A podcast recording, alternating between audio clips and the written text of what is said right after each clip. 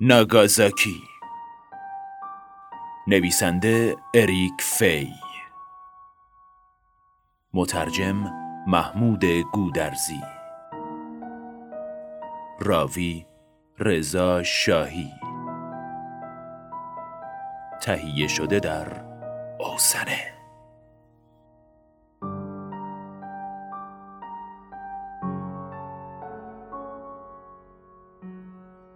بخش پنجم.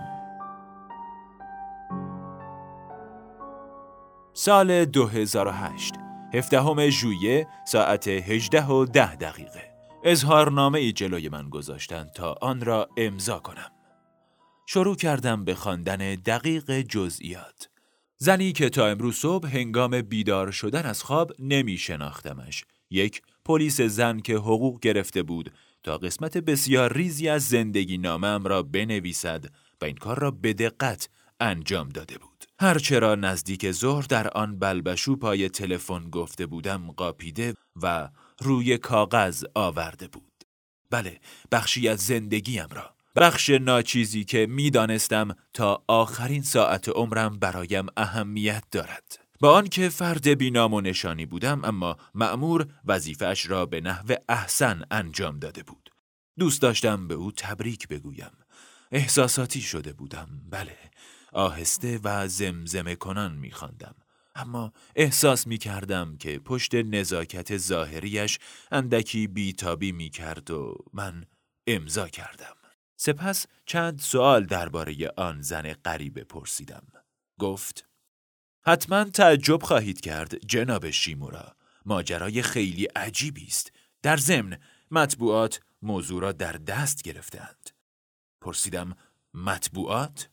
با همان لحن تکرار کرد مطبوعات. و سپس گزارش بازجویی از آن زن را جلویم گذاشت. این جانب اعتراف می کنم از ورای صدای زنی که بی صدا وارد منزلم شده و حالا تمام جملاتش زیر نگاه هم ثبت شده بود آژیر آمبولانس ها در دوردست زجه کلاق ها و سپس هم همه قطارها را در ساعت شلوغی می شنیدم.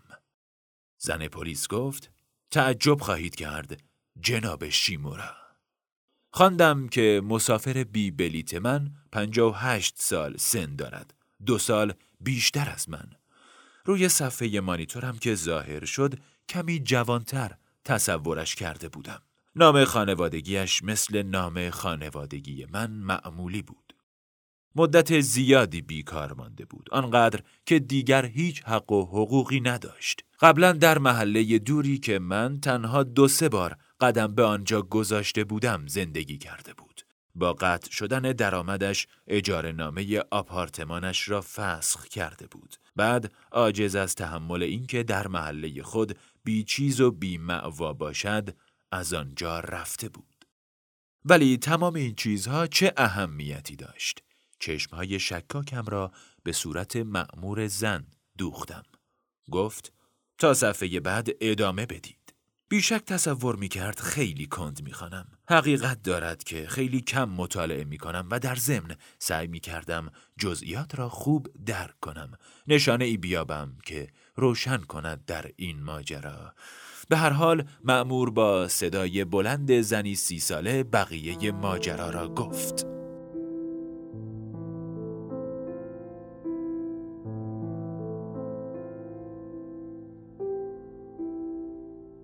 شاید چون دلش می‌خواست تمام چیزهایی را که یک هواشناس در زندگیش نتوانسته بود پیش بینی کند به او بگوید.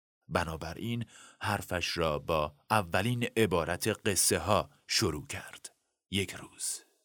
یک روز هنگام عبور از جلوی منزل شما وقتی از منزل خارج می شوید متوجه می شود که در را با کلید قفل نمی کنید.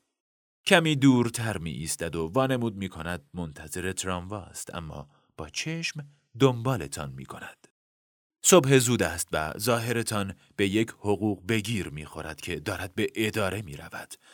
از خیابان پایین می روید و از دیدش ناپدید می شوید. هوا زیاد گرم نیست و باران شروع به باریدن می کند.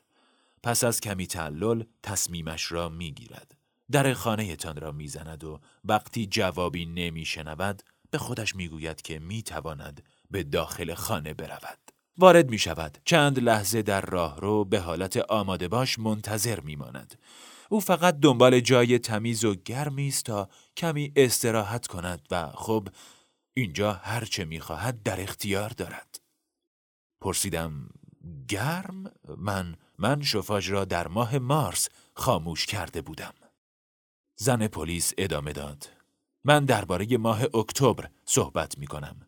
ماجرا برمیگردد به پاییز گذشته. خواهش می کنم دیگر حرفم را قطع نکنید. او از شکل و شمایل و ظاهرتان نتیجه می گیرد که شغلی دارید و تا پایان روز بر نمی گردید. در حال می نشیند تا نفسی تازه کند. استراحتی کوتاه روی کاناپه و بعد می رود. بدنش کش می آید. سپس خسته از کمبود خواب چرتی می زند. بیدار که می شود از جا می پرد. کجاست؟ به یاد می آورد. بعد گوش تیز می کند اما چیزی نمی شنود. چی؟ سه ساعت گذشته است. به درک. الان حالش کاملا خوب است. وسط روز است و اصلا میل ندارد برود. چقدر خوب است. هرچه باشد سقفی بالای سرش و داخل ساختمان حتی کمی بیشتر چرا از اینجا دل بکند کجا برود او که دیگر خانواده ای ندارد آخرین ارتباطش با دنیا چند همکار سابق است که با این زندگی شرماور جرأت نمی کند دوباره با آنها ارتباط برقرار کند. در آشپزخانه ای که بعدن شما با وبکمتان مچش را می گیرید نخستین بار برای خود چای دم می کند و در یخچال را می گشاید. در قسمت فوقانی کمد که هنگام رسیدن پلیس در آن کمین کرده بود، مامورها یک زیرانداز باز، یک پتو، دو بطری پلاستیکی، مقداری لوازم آرایش و چند لباس زیر برای تعویز پیدا کردند. باید متذکر شویم آقای شیمورا. قطعا چند لحظه است خودتان متوجه شده اید که این زن تقریبا یک سال بدون اطلاع شما در منزلتان زندگی کرده در همین اتاقی که دیده بود واردش نمی‌شوید بله تقریبا یک سال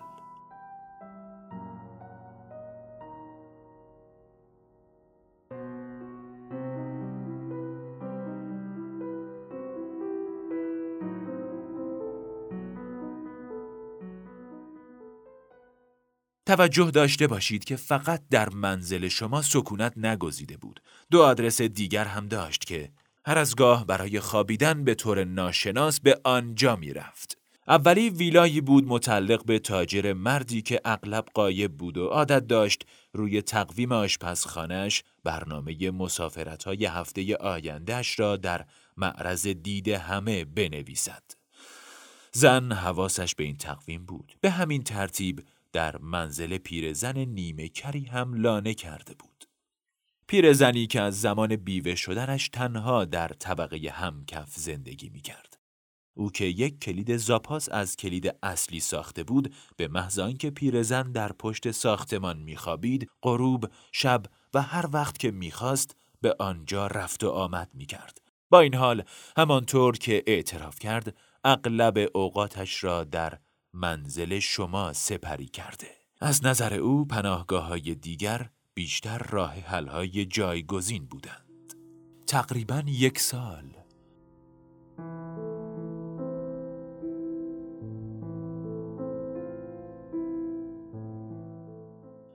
ناگهان دیگر صدای کارمند اداره را نشنیدم. درون سرم مقشوش می‌شد. به یاد تمام عصرها و شبهایی افتادم که خودم را تنها و به دور از مردم گمان می کردم در یک حباب. کنام حفره قار.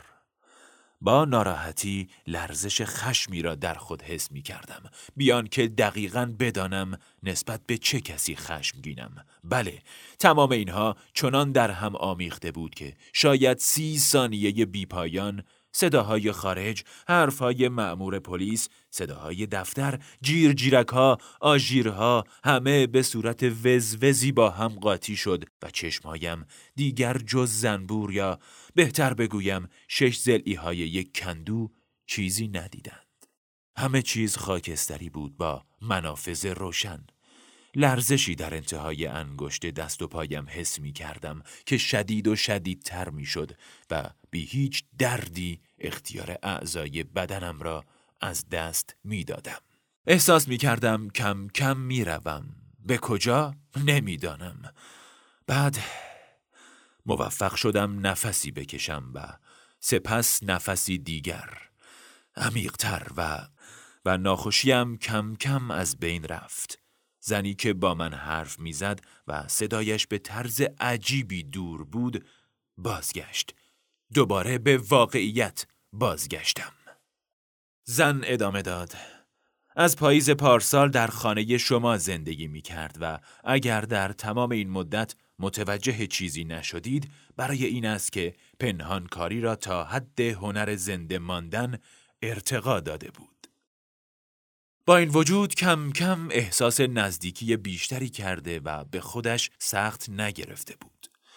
خودتان متوجه شده بودید که او هر از گاه در آشپزخانه به غذایی ناخنک می‌زد و گمان می کرد کسی به این چیزها دقت نمی کند. اما برمیگردم به روز آمدنش. اتاقها را وارسی می کند طبق برخی شواهد بدیهی فهمیده بود که تنها زندگی می کنید به اطراف نگاهی می اندازد و تا ته راهروی می رود که به توالت ختم می شود در این هنگام جایی را که می خواهد در آن ساکن شود پیدا می کند اینطور که تعریف می کند شروعش این گونه است در کمد را باز و داخلش را بررسی می کند همه چیز مرتب در طبقه پایین تا شده بود. به نظر می رسید مدتها کسی دست به چیزی نزده. اتاقی اضافی است در انتظار مهمانی که بیاید.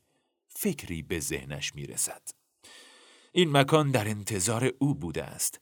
خورشید ابرها را کنار می‌زند و به پنجره می کوبد که زن لایش را باز کرده. آفتاب مربع گرمی روی کفپوش حسیری نقاشی می کند. زن میان پرتوهای نور می نشیند. حس خوبی دارد. نعمت به هر حال رخوت که دارد و در این حالت است که زمان می گذرد و در ذهنش طرها و نقشه ها با هم جفت می شوند تا اینکه تنها یک نقشه از آنها حاصل می شود. ماندن کمی تابش نور آفتاب روی تاتامی آنقدر خوب است که او خود را در حال استقرار در آنجا تصور می کند. شب باید کمد را امتحان می کرد. حالا دوش می گیرد. اولین بار پس از مدتها. حالا که تمیز شده ناگهان جوانتر می شود. اینها حرفهای خودش است. تصمیم می گیرد یک شب در منزل شما بماند. آنقدر که تجدید قوا کند. کمی بعد آن بالا در کنام خود صدای برگشتنتان را می شنود.